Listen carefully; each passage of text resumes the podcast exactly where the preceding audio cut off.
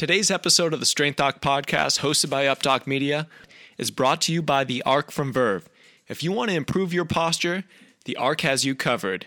Developed by a physical therapist, designed by an engineer, made in the USA, the ARC is going to improve your posture and relieve that neck and back pain once and for all. What is up, guys? Welcome to the brand new Strength Doc podcast hosted by UpDoc Media with me, Dr. John Rusin. I want to get one thing clear. This is not going to be your average fitness podcast. I'm sure as hell not your run of the mill strength coach. What's going on, guys? Dr. John Rusin back with the Strength Doc podcast hosted by UpDoc Media. We have another heavy hitting guest with us this week. We have the glute guy, Bret Contreras. Bret is one of the most notable biomechanists in the world, especially as it centers around athletic performance, strength training, and obviously glute training. Bret is truly one of the most influential individuals in the fitness industry today. Along with being one of the most notable authors in the past decade in our industry, Bret is also taken to his original research and changing the game of strength and conditioning.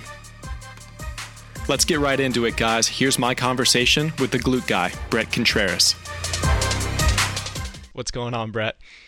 Hey, John. Thanks for having me on. I appreciate it. Yeah, absolutely. It, took us a couple weeks to get this scheduled, but I'm so happy to have you here today because I know a lot of our listeners are just itching to hear what you have to say about a couple different subjects. And I'm actually itching to ask you a couple questions personally because I know um, from your experience and your expertise, you're definitely a guy that people want to hear from, especially in the strength and conditioning industry. Well, thank you. I appreciate that. Made you sound pretty amazing, right? so you've been traveling for the last couple of weeks, right? Yeah, I've uh, done San Diego last week, and uh, I was in Barcelona, um, Spain before that, and then Vegas before that, and then Norway before that. So, Nor- the flight home from Norway, I lost my luggage. They still haven't found it, and uh, yeah, America Airlines lost my luggage, and it's it's been a quite the experience. I've learned that they don't uh, like you call their department to try to ask questions and they don't answer calls. That's an automatic voicemail and they don't call you back. So it's impossible to get a hold of anyone.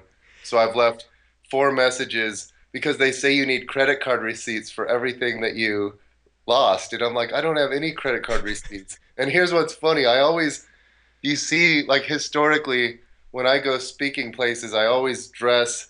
You know, I'm not a nice. I'm not a you know stellar dresser, so I'm like I'm gonna step it up this year. So I bought four slim fit Hugo Boss, you know, collared T-shirts and shirts, and you know, t- like two hundred dollars a piece. So I had like eight hundred dollars of shirts, and then you know probably over eh, well over two thousand dollars worth of stuff. Even my powerlifting belt and my hip circle and my bands that I brought. But what's funny is the most sacred item to me was like, you know, a $3 training journal. I have every oh, no. workout I've done since I was like 18 or 20 years old. I have every workout. I have books with every single workout I've ever done. And now, now there's a six month gap missing. You're gonna see some guy in Barcelona just getting jacked out of his mind, like pulling 700, like next no, it was year. In Dallas. It happened in Dallas. oh, it happened in Dallas. When you fly back, so I had a connecting flight. You know, so I went Barcelona to Dallas, Dallas to Phoenix, and when you when you touch down in the U.S., this is a U.S. policy. You have to recheck your bags. So, right. yeah, and it's funny. I I I just want to I want to go there to the Dallas airport and go. Can I just you know never left Dallas? It's somewhere in the Dallas airport, and I just want to. I know I could find it, but yeah, I just have to. And now I wonder how I'm going to get reimbursed because I don't have. What's the, the price point on that training journal for you? What are you going to report? right, no, three fifty. But it, yeah, that's the only thing I care so much about. But I had so, the same thing happen to me. We were traveling the last two weeks as well uh, with the family, the two kids, and my wife. And, you know, we have the baby for the first time on the plane, and I'm trying to get some programs done on like a two hour flight. And the baby's crying, our kids are going nuts. Like, we have 15 bags with us, and I leave my computer on the plane. And stupid me, I don't have CrashPlan or backup or anything. Uh, I'm just stupid in that way. And I literally had to sprint across the airport with about three minutes left before the doors were closing until I could get on. It, it, it was unbelievable. Like I was sweating getting back onto that flight. And my kids are looking at us like, what, what are you doing?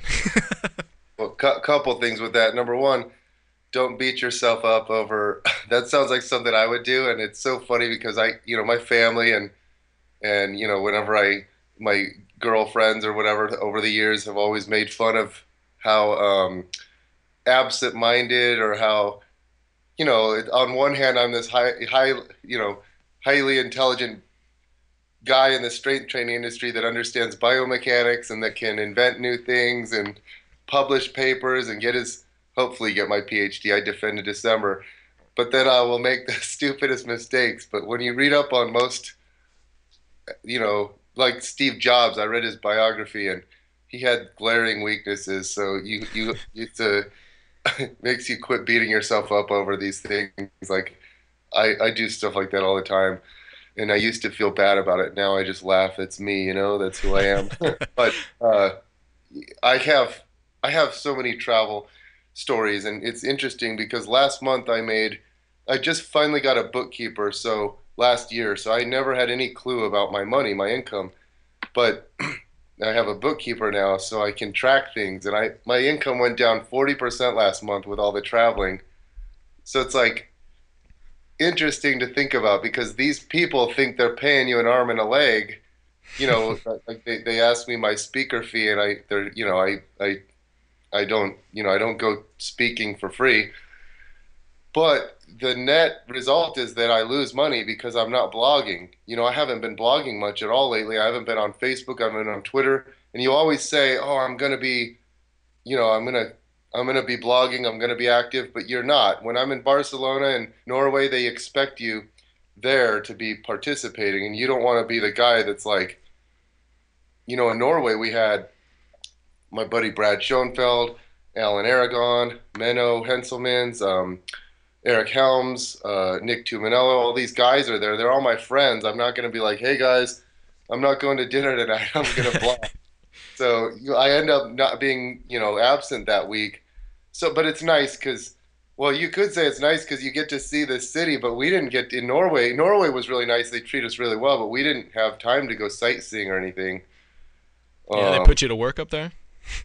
No, we actually stayed at this resort for like the first few days, and we we did things. They it was really interesting. They had us like whitewater rafting and doing these obstacle courses, and it's just so funny to watch. Like, you know, Brad and Alan are my two best friends in the industry, but you know, I never we, we do these, you know, these obstacle courses in the tree tro- tree tops or whatever, where you have to like leap off of things and you know catch it onto team building. These tightrope like things and um, just watching them how scared they get and everything. It's just kind of it's a fun. It's really like a team building experience. So it was really really fun. But uh, it, it, I would have been nice to have like a day of sightseeing where we got to see things. And like same with Barcelona, we Brad and I went and I, I spoke with Brad and we went out and saw different. We went out and saw the city a couple times but yeah, you're there. some sangria I saw. Yeah, oh my god, I didn't know. It's funny because I don't drink much, like barely all. I did in my twenties. I was a partier, and now I'm like pathetic. The the college or the Bret in his twenties would be really disappointed in the Bret now. I have like two beers and I'm hungover the next day. I barely drink anymore. I mean, you're just not productive, you know. So. Uh, I, but I didn't know how much I liked sangria, and we I drank more on the Barcelona trip that I have the previous year combined, I think. So Brad and I would just sit there and get picture and picture of, of sangria. And it's funny because I came back. I'm trying to get lean. I want to be. I'm 225 pounds right now. I want. I would like to get down to like 215. It's just so hard for me to. I can't just say, I'm gonna eat. You know, this. I'm. I'm gonna stick to my macros and and that's it. I. I. I like if I if it gets late at night and I'm hungry, I can't sleep if I'm hungry. So it's all these strategies to try to not be hungry. If I drink an energy drink, if I exercise, those things can decrease my appetite. But um, anyway, I got back from Spain and I had gained 10 pounds. So oh, wow.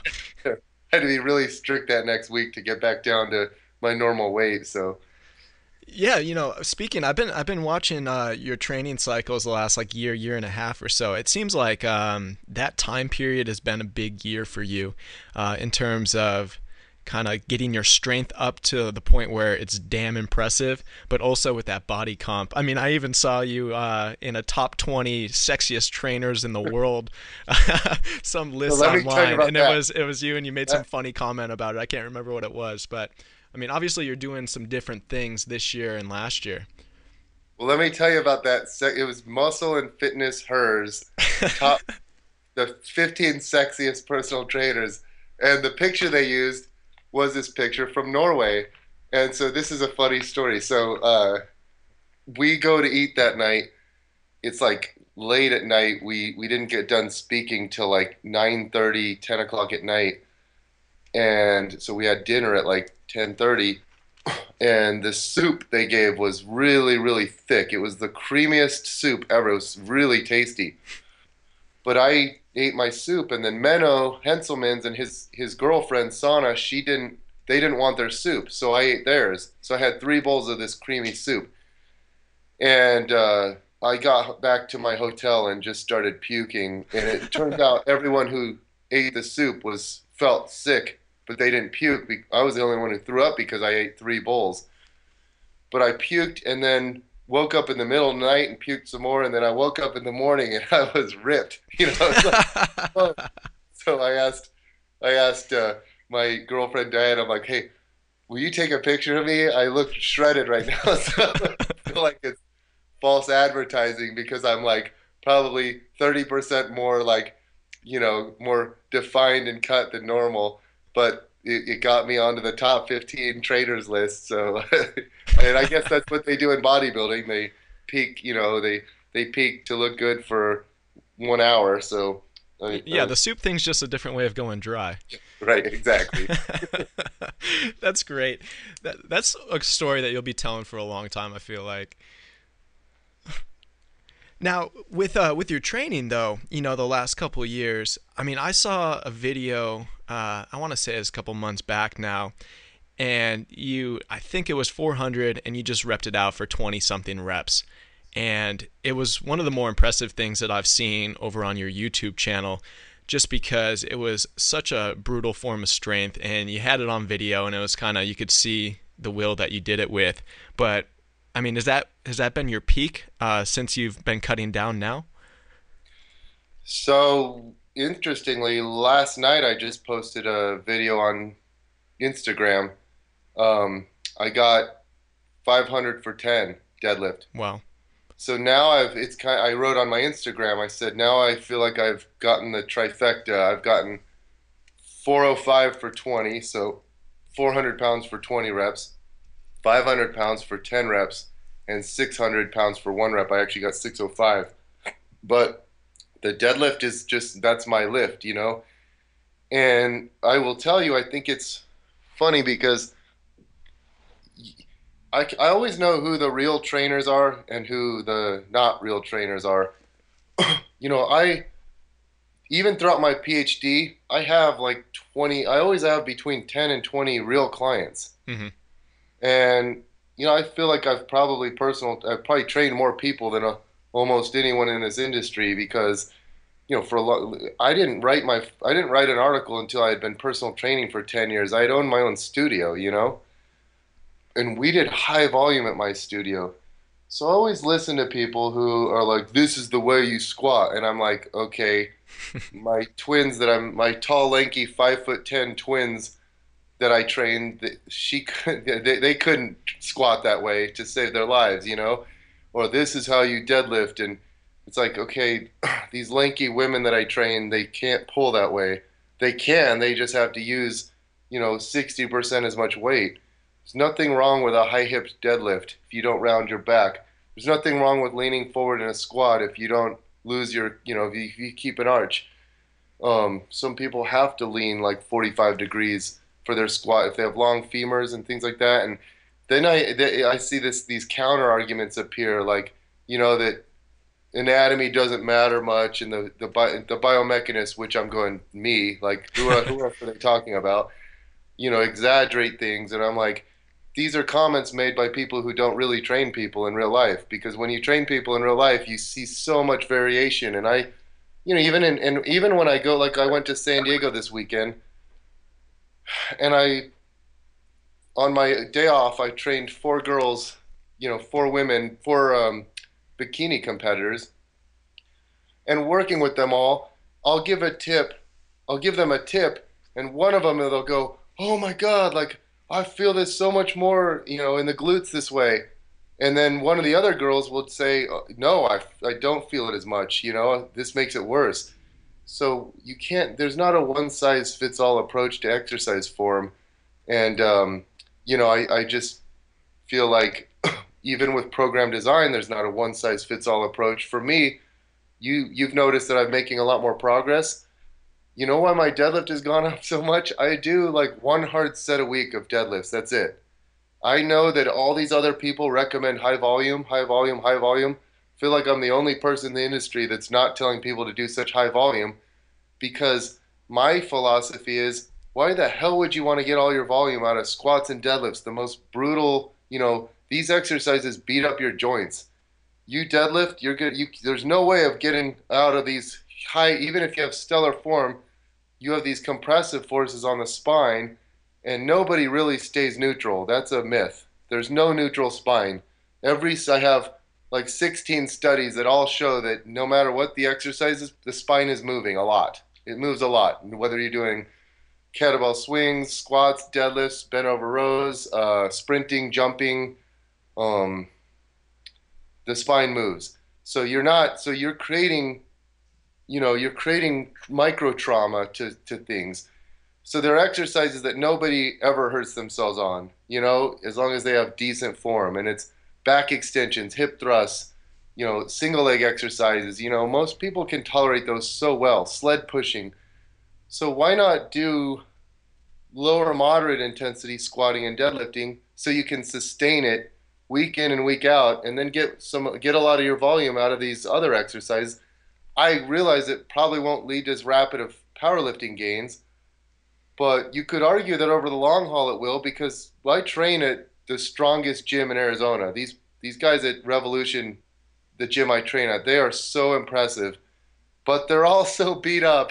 You know, I trained with them before their meet, like their last heavy day before the um, boss of bosses meet that the that Dan Green was hosting, and they they're all so beat up. They're like, oh god, you know, one of them's benching, and he's like, I hope I, I just hope my pec doesn't tear, and another is squatting. He's like, I hope my hip doesn't just pop out of the socket, and I'm like, Jesus, you know, that that now I, I don't mind not being so strong because I don't lift with fear that something's gonna snap, you know, but yeah, I and I can look at my clients. My client Sammy, she's probably the strongest girl I've ever trained she has to do if I trained her the way the other girls trained, she'd get weaker. She's so strong, but she gets so beat up from these sessions that I have her do one top set. So she does like a couple of warm up sets and then just one top set of things. The other girl, you know, I train groups, so the other girls would be like, "Why does she only have to do one set?" And I said, "I'll make you a deal when you can do, you know, a hundred pound back extension for 20 reps, or uh, you know, a 315 pound hip thrust for 10 reps, or she could deadlift 225 for 12 reps. She could do 275 for three reps. I'd say when you get to her strength, you can just do one set too. she's freakishly strong and she gets beat up from it. So we have to either we have to have to lower the effort and have her cut the sets way short. We can get the volume if she just lowers the effort significantly and stops at five reps when she could get 10 reps but that strategy is hard to manage with progressive overload. It's I guess you could create weekly volume, but I've never been a fan of that approach. I, I just say do one hard set to failure and we'll try to inch it up either in weight or reps over time. But the bottom line is people start worshiping the variables. They start worshiping the program design and not the results. I want to do, you know, I want to train this muscle this frequently. I want to do this many sets. I want to do this many exercises, this many sets, this much volume. And if they weren't so hardcore and so stubborn about these things, they could probably see better results because I auto regulate a lot, you know, based on how I feel. For example, I told you I trained the, those those four four women on uh, Sunday. I was supposed to lift that day, but I after I trained them, I drank a protein shake, and then I went to lift myself, and my low back was tight, and I'm like, because I just was demonstrating exercises and on my feet for three and a half straight hours. So all I did was just light pause squats with like, you know, 70% of 1RM for two sets of three. And then I did body weight back extensions, you know, a set, a set of 30, just one set of 30. I did some light bench press and some lat pull downs, and I left. And I didn't even really do much of a workout. But yesterday I felt like a million bucks, and that's you know I went and set my deadlift record. Um, which, that was yesterday. By the, way, the 605 was yesterday. No, no, no. It wasn't 605. 500 for oh, 10. 500 for 10. yeah, last wow. night, and I had been wanting that for a while. Probably like, um, probably like four months ago, I I went for it, and it was one of those days where you're weak as piss. I got six reps, and each one felt like a million pounds, and I I just I, I posted on Instagram because I announced it and I said I'm going to revisit this in in a couple months and uh, you know I, I'm not ready for it I'm not ready but what I like is on my Instagram I have goals you know I'll say here's here's a chin up I got 12 reps I think I can get 15 next week I'm going to go for 15 but when you make those goals when you say all right I'm going for 15 chin ups and you know the most I've ever done is 12 you start aligning your behavior to those goals. So, like, I'm going, what do I have to do to get my chin up next week? It would be nice if I lost a few pounds. So you're stricter with your eating because chin ups are always easier when you're lighter, you know. Or eat some of that and, soup. yeah, right. Eat some of that. eat some of the, the the get food poisoning, but um, you you make sure you recovered on that day. You're like Monday, I need to be recovered you might throw in some assistance lifts that you think are going to help you or whatever you do but having these goals you know I, I change it up frequently. Sometimes they're on the squat sometimes they're with the deadlift sometimes they're with bench sometimes with chin ups sometimes with hip thrusts. And uh, that those are the things that make you leaner over time. So a lot of us lifters that have been lifting a long time we don't change in body weight much, you know, like it's not like we're beginners who are going to lose 30 pounds. So we might stay at, you know, for me, I'm I'm in the 225 range right now, you know, that's where I'm going to stay put for a while. But if I can gain strength, significant amount of strength over the next year, then I I would have to add a few pounds of muscle. And if I add a few pounds of muscle and my weight doesn't change, then I will have to lose a few pounds of fat. So my net weight change is zero. I don't change in weight, but visually, I change because I add three pounds of muscle, and it, you, when you add muscle, it, it goes to good places. It gives you 3D pop. It gives you some shape. When you lose three pounds of fat, it comes from the you know areas you don't want it, off your midsection or off your you know the places you store fat. And since fat takes up around 20, you know, 18 to 20 percent more space than muscle, you do end up losing some volume too. You end up being smaller. You know, a lot of my clients, they'll just stay the same weight. And it's funny, I keep them at the same macros the whole year. You know, one of my clients, she, she was at 1700 calories for a whole year and she just gained a ton of strength. She never changed on the scale. She weighed like one, you know, between 128 and 132 the whole year.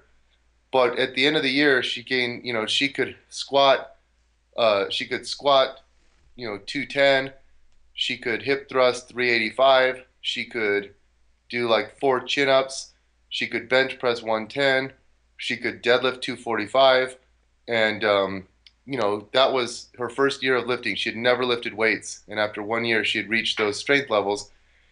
And her she could her she put on her old pair of jeans and it's just like comical you know? She could there's about like a four inch gap there, you know, in, with her, in, you know, uh, from her belly to the edge of the jeans, and they don't, you know, she can't even wear them anymore.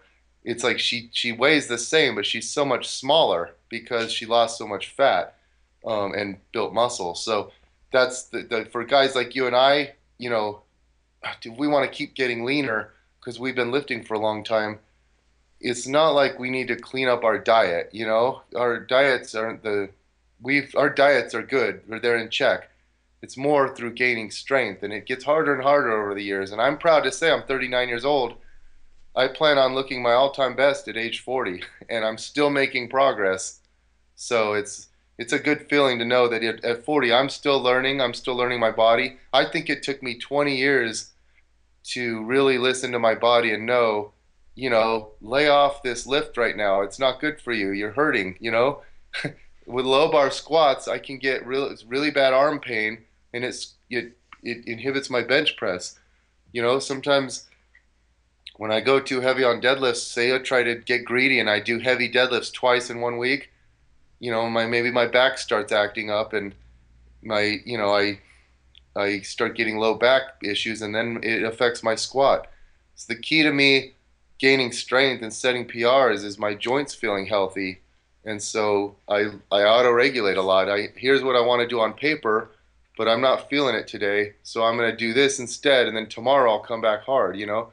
There's a lot to be said about the auto regulation now too, because um, so many people try to force themselves into a cookie cutter program just for the theoretical novel of doing X program, just because somebody else did it.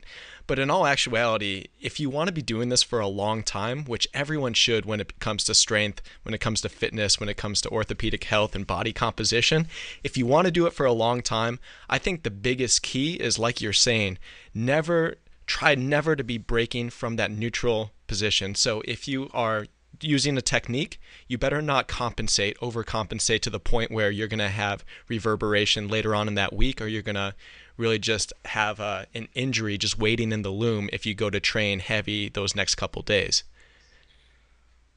Well, what I will say with that, okay, so yes, I agree. Everyone should be auto regulating. I mean, you have to. That is mandatory for long-term lifting success. I mean, what are you going to do if your knee or your hip or your shoulder, your low back is just killing you? Grind through your squats or your deadlifts or your bench and make it worse? I mean, that's that's we've all learned the hard way that this isn't good, you know? It takes I, learning the hard way. I mean, a majority of people out there, the lay people, are doing this kind of stuff, and like it drives me crazy because that's just not a way that's it's going to be sustainable for life. Uh, doing this fitness thing. Me, yeah, it took me 20 years to really, really, really grasp that. And it's funny because last night there was a guy at the gym, and and I'm like, man, you seem really down. You're usually all chipper. What's wrong? And he said, oh, I was at the Europa. Uh, bodybuilding show yesterday. They had this obstacle course, and I decided to do it, and I hurt my shoulder. You know, he's hanging from the monkey bars or something, and he tore his shoulder or something. I don't know what he did, but he's like has a he. I, I didn't. He brought out a sling, and he's trying to do safety bar squats. You know, and I just said to him, I said, look, I said, you're young, you're in your mid twenties. So this is stuff we all did. You have to learn the hard way because if you never hurt yourself, why would you? Why would you pay right. attention? You're you're invincible. We were all there in high school. I could like bounce off of a car and just keep running. You know, like.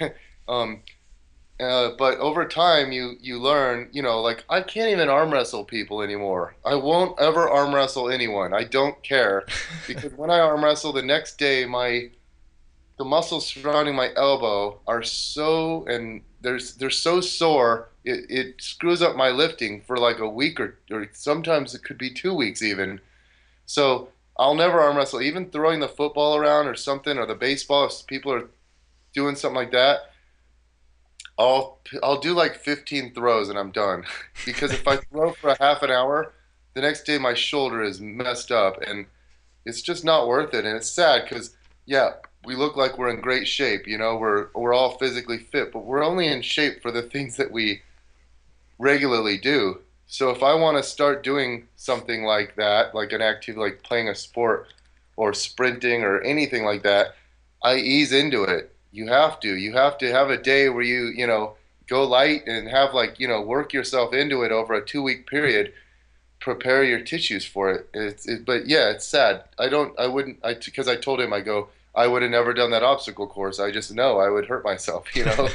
um, and you'll learn this over time that you can't do the things that you know because it's, it's a weird thing when you get super strong, you're almost more prone to injury. Um, you know because your muscles are strong, but little little little muscles, stabilizer muscles or tendons or ligaments aren't prepared for this new thing, this new direction that you're going to be working your body in. So, but yeah, it's it takes a long time. But what I will say about the neutral spine thing, it's fascinating to me how you know when you when you study biomechanics, you stop looking at humans as humans. You kind of well, you kind of ignore the physiological component and just look at the anatomy. And you say, what you know, if you were studying a car or a machine or like a robot or something, there's no emotion attached to it. It's like here's how much stress this can take because you know we we did these mathematical formulas and we determined that this is the limit for this particular segment well, same thing with the human body. You can look at people's frames and, you know, how come some bodybuilders can do upright rows and behind the neck presses their whole lives and they're fine, and other people do it one time and snap things up, you know? How come some people can round back deadlift their whole life, never hurt themselves, and then other people deviate from neutral one time and herniate a disc or something? It's it's fascinating to think about and it has much, very much to do with anatomy. And you can't teach people that though. It's not like because I round back when I deadlift, but I know this the secret for me.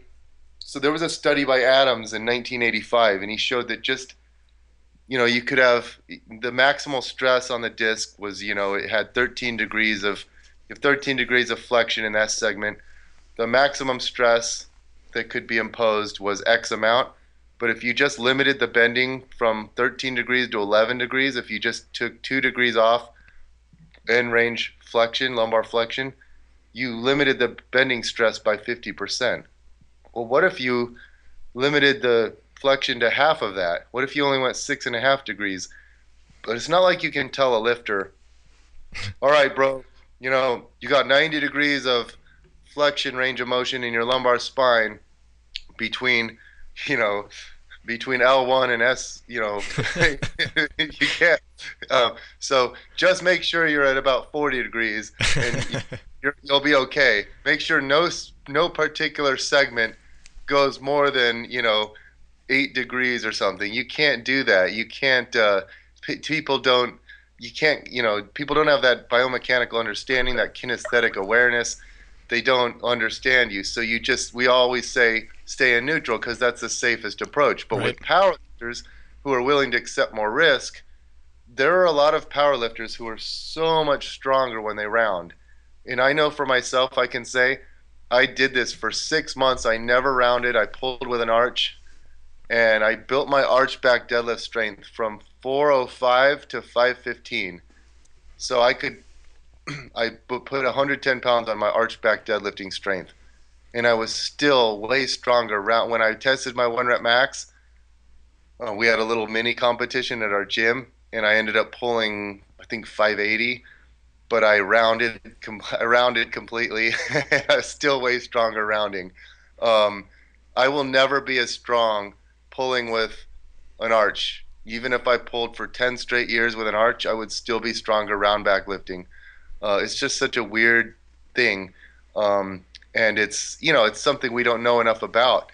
But a lot of powerlifters are like that. They're they're told by people you got to keep an arch, and they learn like why I'm weaker that way. I, I'm and they kind of learn I can round my upper back, my thoracic spine, and I can round my lower back a little bit. See, I know, John, I know exactly how much I can round my lumbar spine and get away with it, and I can feel it. And if I go more than that, I hurt myself. Right. But if I don't, and it's a, it takes a lot of years to develop that knowledge, that awareness, and the, the, um, like the commitment to not exceed that. And, and, and so, anyway, it's a fascinating topic to think about, but uh, it's it's a kind of a taboo topic in strength and conditioning because all the strength coaches, the people who train general population are athletes. Why the hell would you let them round? It's riskier. End of story. Keep them in neutral. But the powerlifters, it's a whole different attitude because I train at a powerlifting gym. I'd say 50% of the lifters in powerlifting round. And we, you know, the, the best learn how to much they can round, and then the novices hurt themselves and are confused. And oh, so it's a, it's a, it's a, it's an interesting topic that I really enjoy learning about. Yeah, I, I, agree. And there's there's almost like a bell-shaped curve when you go through technique and form for any motion, not just the deadlift. And there's unacceptable and then there's perfect, and then there's everywhere in between. So, like that 50% in between there, uh, that's where we need to try to shoot towards. You don't have to be perfect with everything, and nobody's going to be perfect because we don't know what perfect is for an individual unless we really just break down the biomechanics, uh, the motor control patterns, and a lot of people aren't willing to do that. But that's fine. But placing somebody just in a position where they can maybe move right or move left of that curve and have some good success with it, I think that's really the key. But as many people do, they look at these bodybuilding programs, then more specifically the powerlifting programs, and they're looking at things and trying to execute them where they don't have that foundational basis. They they don't know what a neutral spine is, let alone how much rounding they can get away with without uh, being in risk of disc herniations or SI problems or anything along those lines. So I think there's a you know those outliers which are the power lifters, you know these world class people or the people that are looking to compete, and then the rest of the population just looking for general fitness uh, to improve their patternings, things along those lines. Um. Yeah. Like, I don't necessarily think the powerlifters are outliers in terms of like they have structures that allow themselves to get away with more. I think it's more that they take the time to figure out exactly, exactly what wiggle room. Like they they they understand the wiggle room more than anyone, you know, because they're teetering on that line. If I do this, I hurt myself and I can't gain strength. But if I do this, I can pull my best and I can demonstrate strength the best and stay injury free. And it's a tightrope that they that you walk. You know, it's a very delicate line, but um, but with with the it's just interesting to see the different attitudes out there because I came up in the strength coaching community and you know it's just like neutral spine. You don't you don't deviate from that. You know you're the worst trainer in the world. If you post a video of your client you know rounding a little bit you are the worst trainer ever. You don't know what you're doing. And I think it's so funny because of my Instagram channel you know my, none of my girls got hurt this year. I'm very proud of that. I've it's taken me a long time to know but I've also educated people on what butt wink is, what valgus collapse is. And so I get all these people commenting on my videos, and it's like I show these girls one rep maxes. people will go, watch the lumbar, butt wink. And I'm like, that amount of butt wink never hurts anyone. You know, it, the amount that I'm showing that this girl portrays is not dangerous at all. But they don't know that. They're like a, you know, someone who hasn't trained many people or some, you know, fresh out of their like NASM personal training and certificate and likes to show off his knowledge that he knows what butt, butt wink is. But you know, I've been personal training for 20 years now, and I know you just get a trained eye. You know, like that person, you know, some knee valgus. You, I, a lot of my best lifters cave their a little bit their whole lives, and they don't have knee pain. And it's like there's some, you know, Olympic lifters knee valgus. A lot of the power lifters do a little bit. In fact, that's an argument going on in the powerlifting community that you're actually stronger if you cave in just a little bit at the at the initial, you know, the transition from the concentric into the concentric phase. So, um, these are fascinating topics, and what you said, it's we don't have like MRIs and biomechanical models where you and I can go into a facility, you know, get on a force plate with EMG and motion capture and little you know sensors and it can create a little avatar and it can say and it analyzes like a MRI that looks at our bone shape and it says okay you actually can tolerate you know guillotine pressing and uh, you know behind the neck press because your the heads of your you know humerus or your femurs are shaped in such a way and your hip socket is shaped in such a way that you can actually you know, it's not butting up against your labrum or whatever, and you can actually tolerate this, and you've got this much range of motion. We we're so far away from offering any of those services that it's you learn in the gym through trial and error. You have no, we have no way of knowing what our you know, how we tolerate stress and if we're damaging the hell out of things or not. So we just have to use common sense and let pain kind of be our guide. Like, but pain is a science unto itself. So sometimes you can have damage with no pain. Sometimes you can have pain with no damage. So it's not a foolproof mechanism, but nonetheless, it's interesting. Uh, that's what makes this this field such an interesting field, you know.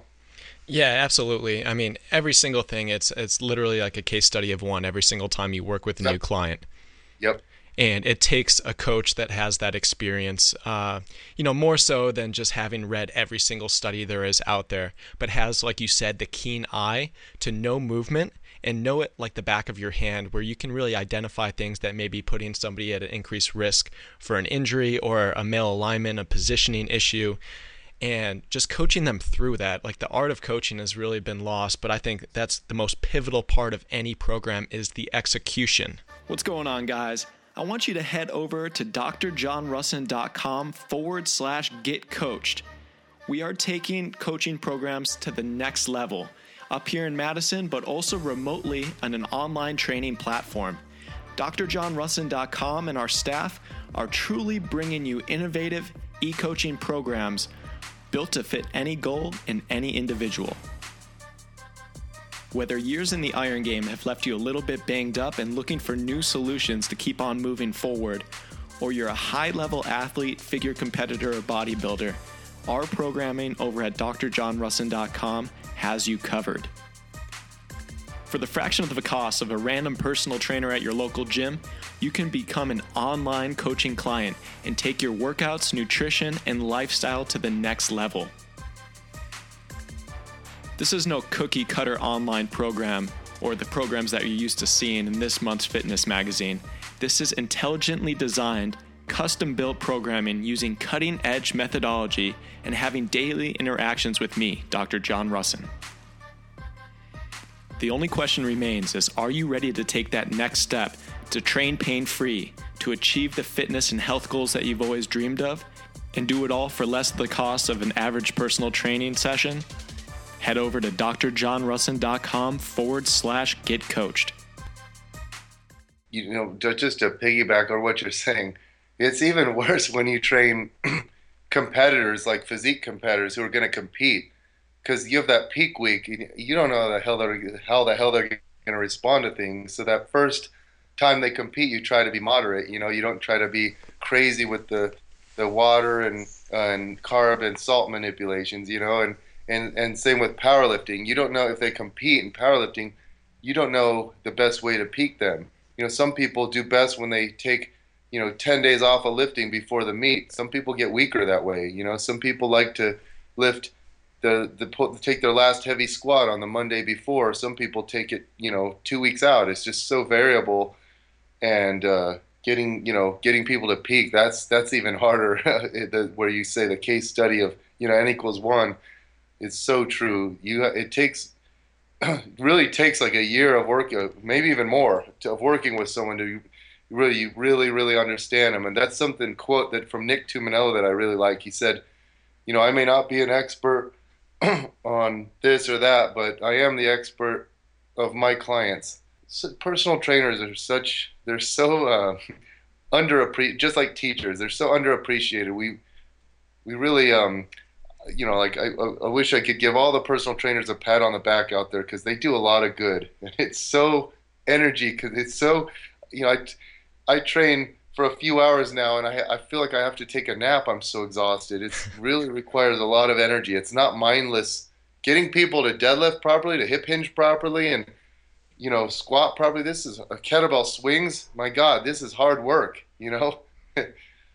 Yeah, it's it's a process for people, and it's a, a committed focus that you have to have. And I always say, like as a practitioner, as a strength coach, I cannot feel what you feel. So even if I am the best physical therapist in the world, the best strength coach in the world, the best biomechanist, I still don't have that kinesthetic awareness that my client has for their own body. But by placing them in positions that they could potentially be successful in and they can auto regulate those positions off of what I'm teaching them, that's where really the mastery comes through. And that's so important what you just said to tell your clients and reinforce this because so many times like you're training someone and then they'll tell you something after the fact and you're like why didn't you say that like you know they'll be like oh well i only slept two hours and i went hiking yesterday and hiked 10 miles. And you're like you didn't think that was important to tell me? You have to tell them right from the get-go you know this you have to communicate with me. If anything is feeling off tell me. If something doesn't feel right tell me. If you're sore if you didn't sleep if you have no energy you have to communicate with me.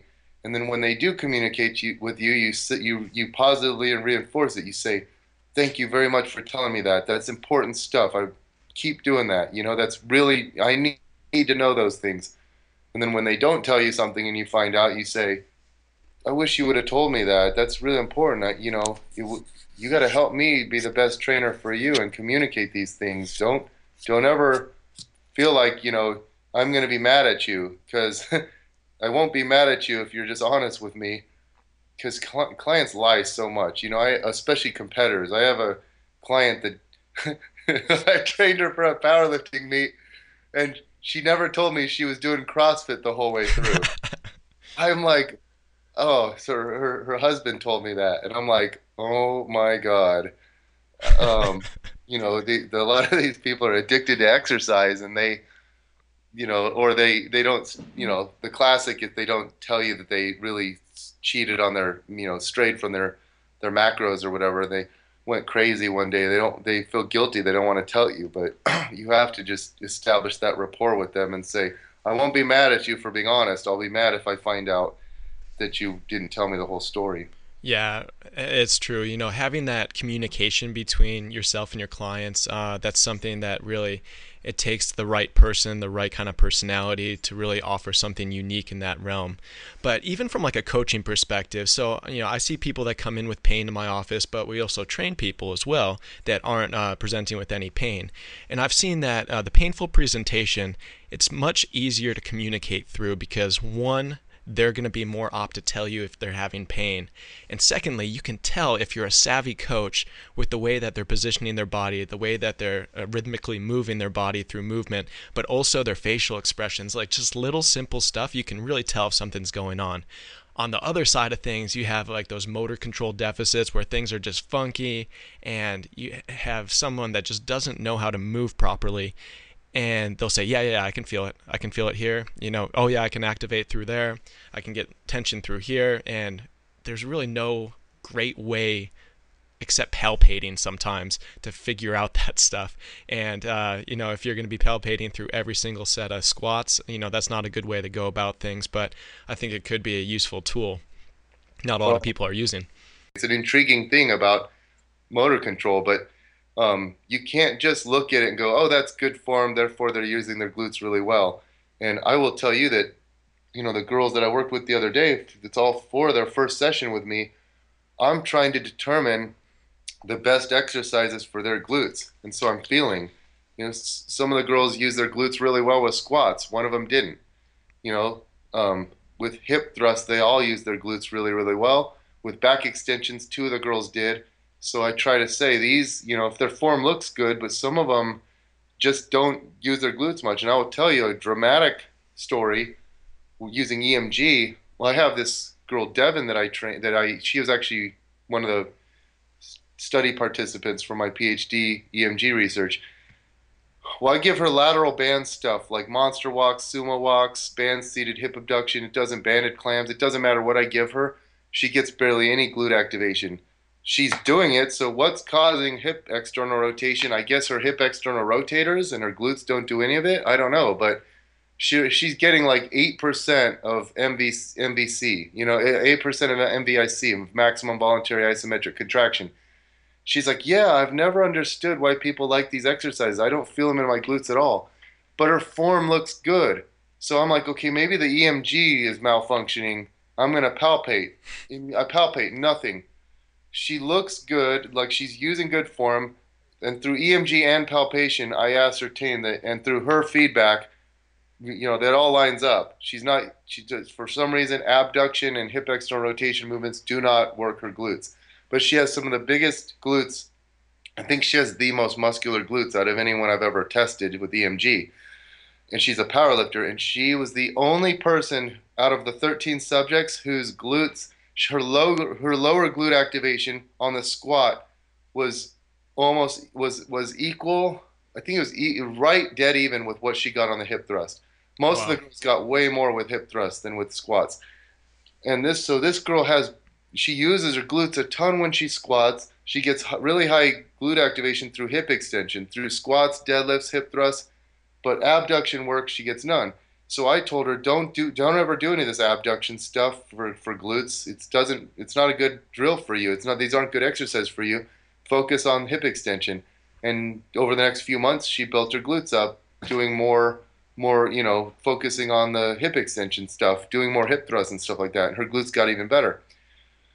And I gave the complete opposite advice to my client Erin. So I'm testing Erin in EMG, and I thought it was like a, fla- a fluke with the, the, the wires or something. Like I went and tested the wires to make sure they're they're hooked up properly because she's doing like a band seated hip abduction and her glute activation is going like, like these peaks are going so high it's like as high as she does when she does heavy hip thrusts i'm like what the hell so i go and palpate I'm like, whoa. I'm like, Erin, feel this. And I make her feel her own glutes. I'm like, your glutes get rock solid on every rep. She's like, I know. I feel these so much in my glutes. So I said, all right, Erin, here's what I want you to do. I go, no one gets beat up over band, lateral band stuff. Like, no one's like, like when you, like today, I did my 500 for 10 deadlift. I'm tired today. You know, I'm a little beat up. If I had a deadlift today, I'd suck. I am beat up from those deadlifts, from deadlifting 500 pounds for 10 reps yesterday no one has ever beat. No one ever wakes up and goes, "Oh my God, those band, those lateral band walks, hard to get out of bed." It's like I call it penalty-free volume. It does not hamper your strength. It doesn't have any detrimental effects on recovery or your whatever we call it CNS, you know, fatigue.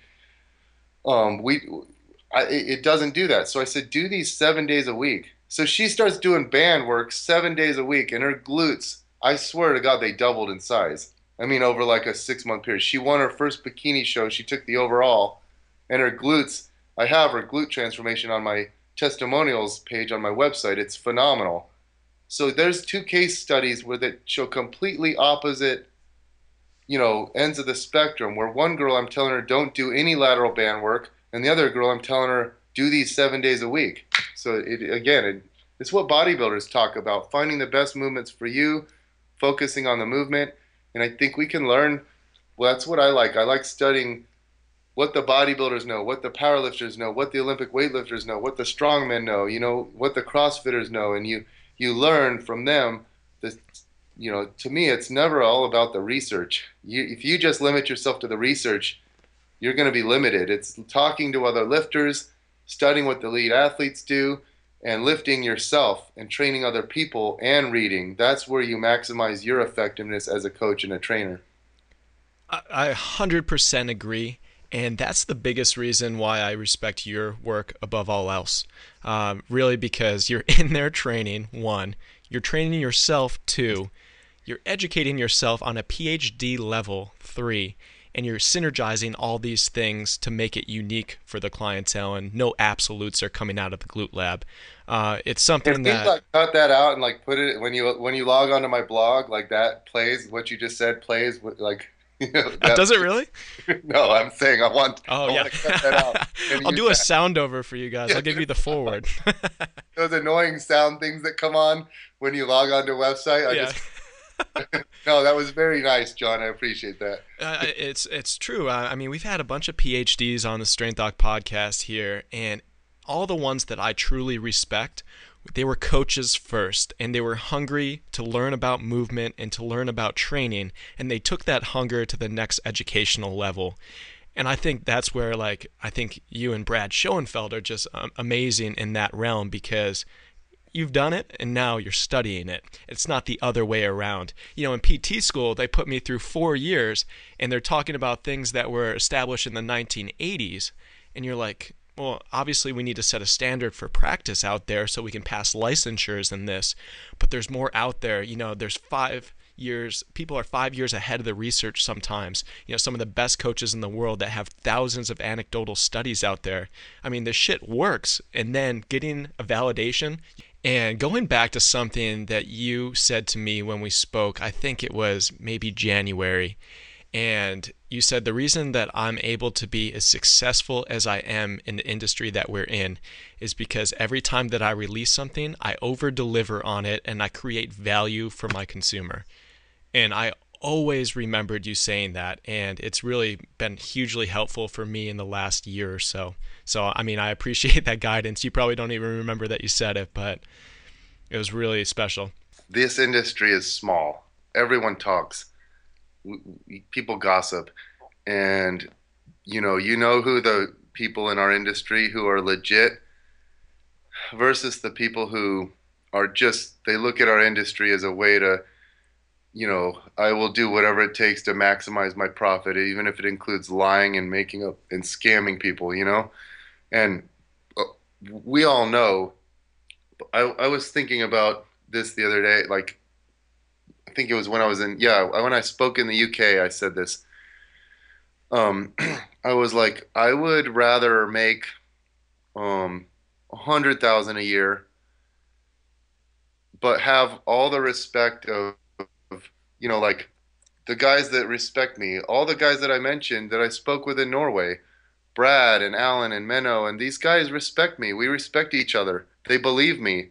I have the respect of the sports scientists. Now I know a lot of general readers out there think I. It's funny. They think I. They think I make stuff up. They think I make up my research about the hip thrust. They think that it's, uh, you know, I'm just I'm selling a hip thruster, so I'm just gonna completely fabricate research and somehow get my five colleagues to be on the paper with me and somehow pull the wool over the peer reviewers and get this thing published in journal. You know, it's it's the, those people. There's always going to be haters or whatever. There's always going to be people who don't like you. But I have the respect of the high level people. And I was thinking, I would rather make a hundred grand a year and be able to speak and present with these guys um, all over the world than make a million dollars a year and not have their respect. To me, that's okay. Say I say I made a million a year or three million a year and lived in some mansion. I'd be bored. I'd be like, I want to collaborate with these guys. I want to. I that's the highlight of my year is when I can you know when I have 3 days in or a week in Norway with these guys and I end up learning a ton just through listening to them. So it just depends on your goals. If your goals are just to maximize profit, then study some of these marketers and scammers that you know will make up protocols that you know like you know that that force you to buy you know st- like you, you store fat in these three places therefore you need to buy these 10 supplements and get all your clients using these 10 supplements. Brilliant money making scheme but you know the, there's no the new research showing that that actually decreases fat in that particular area. It's speculation. So you know you, you have fat here so you have high estrogen levels. Maybe you do maybe you don't. You didn't test estrogen levels. It would be very simple to do that you know but um, there are people who are only primarily concerned with making money those people don't have the respect. They might have money, but they can never go present at conferences and things like that. And that's not what I want, you know? Yeah, and that's where you leave your legacy, you gain the respect. And when the best in the industry start reaching out to you to collaborate, to see what you think about things, uh, you know at that point you're on the right track. So keep on doing it. Thanks, John. All right, Bret. I'm going to leave you with this. One last question. I know you always talk about glute training, but I have to ask you this one because I have a, a personal interest in it, and I also have written on this subject before. Uh, why are the glutes the most important functional unit of musculature in the body? So, like, I think about this stuff all the time. I think for sprinting, I think the hamstrings are the most important muscle. For jumping, I think the quads are the most important muscle, but could be wrong about that. What's interesting is the modeling studies, and I wrote about this several years ago. The modeling studies, they look at cadavers. If you've ever been in a cadaver lab, these glutes are like dehydrated and completely flattened out. They're usually elderly people. So the they use averages with these modeling studies. They use averages um, to average out the muscle, the muscle volume, and the moment arms. You know, like the distance, the perpendicular distance away from the um, uh, joint center to the muscle line of pull. So it's like you so vastly underestimate what the glutes do in these modeling studies. And what's so fascinating is that my intern Andrew is now going to be doing this for this place he's interning at now. He's actually creating a new model for the glutes in this sim. Um, the Stanford um, professor created this OpenSim, it's called, and it contains all the data they use. And he went in there and he looked and he showed sent me a screenshot of the glutes, and he's like, "You're right, they're so flat in these modeling studies." So I think we, I think we don't know how important the glutes are because we've never modeled it appropriate in the biomechanical literature. However, say the say in sprinting the hamstrings are the most important, say in jumping the quads are the most important. The glutes are the most important muscle overall for two reasons.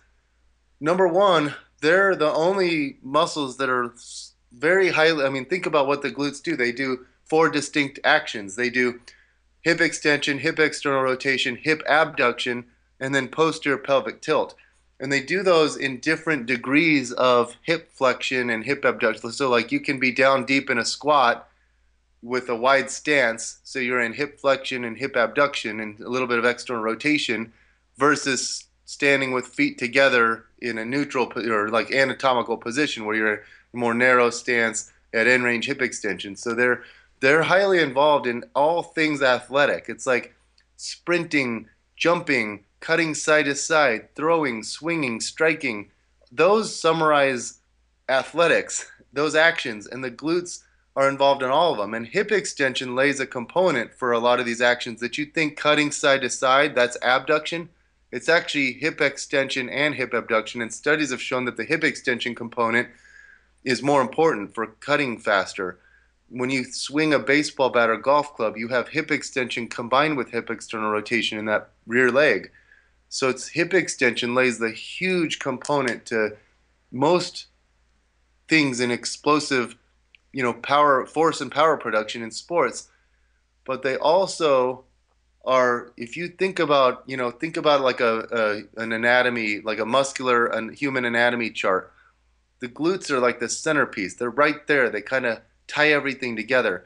Only, only so in the in the books in the textbooks it'll say 70% of the fiber is attached to fascia but i think it's more like 85% about 15% of the fiber is attached to tendon you know like to the you know onto the femur and most of the attachments go onto fascia and so you you've got you know i don't like studying like anatomy trains and things like that i think people i think a lot of these people fabricate things but there is a good science with the fascia, like the the the fascia lata and things like that. If you didn't have this fascial coating, the muscles would function very differently. They hold, they wrap everything tight, and the glutes tense those things. You know, they keep, they transfer. They so if you think of the glutes, they pull rearward, rearward on the femur during hip extension, so that the the head of the femur doesn't butt up against the anterior labrum. Um, so they prevent anterior hip pain. They will keep the knees out. You know, they will help keep the knees out, and they will help you lean a little bit more when you land from a jump, and and so you don't create the stresses on the ACL. So they help prevent ACL injury. Um, they help prevent patellofemoral pain because you you use your hips more and you use your knees less. Um, they prevent they can help prevent low back pain in two ways. Number one, they the glutes are well oriented to transfer force across the SI joint. Um, you know, the, the the they're slanted and that almost almost perpendicularly to the SI joint.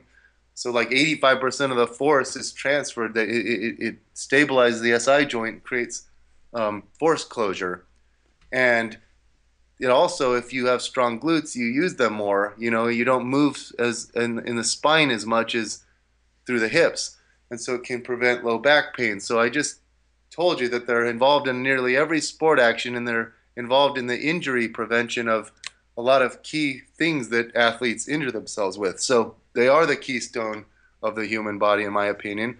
They're the most important muscle for sports and functional development, but it's important to have to say they're just one piece of the puzzle. Right. You can have athletes you see like UFC fighters, and you're like, this person has no glutes, and he's the best fighter. You know, so maybe he has very strong, dense glutes, but they're not very. They don't have much volume. But either way, they are very important, and that that that athlete could probably be better if he did have some glutes. So it's important to be like, okay, no muscle is so every muscle is important, you know, but um, but I, I feel very good studying the glutes because they're so vast and they have implications for physique. Like all most women, that's their priority, and then also for sports and high level athletics.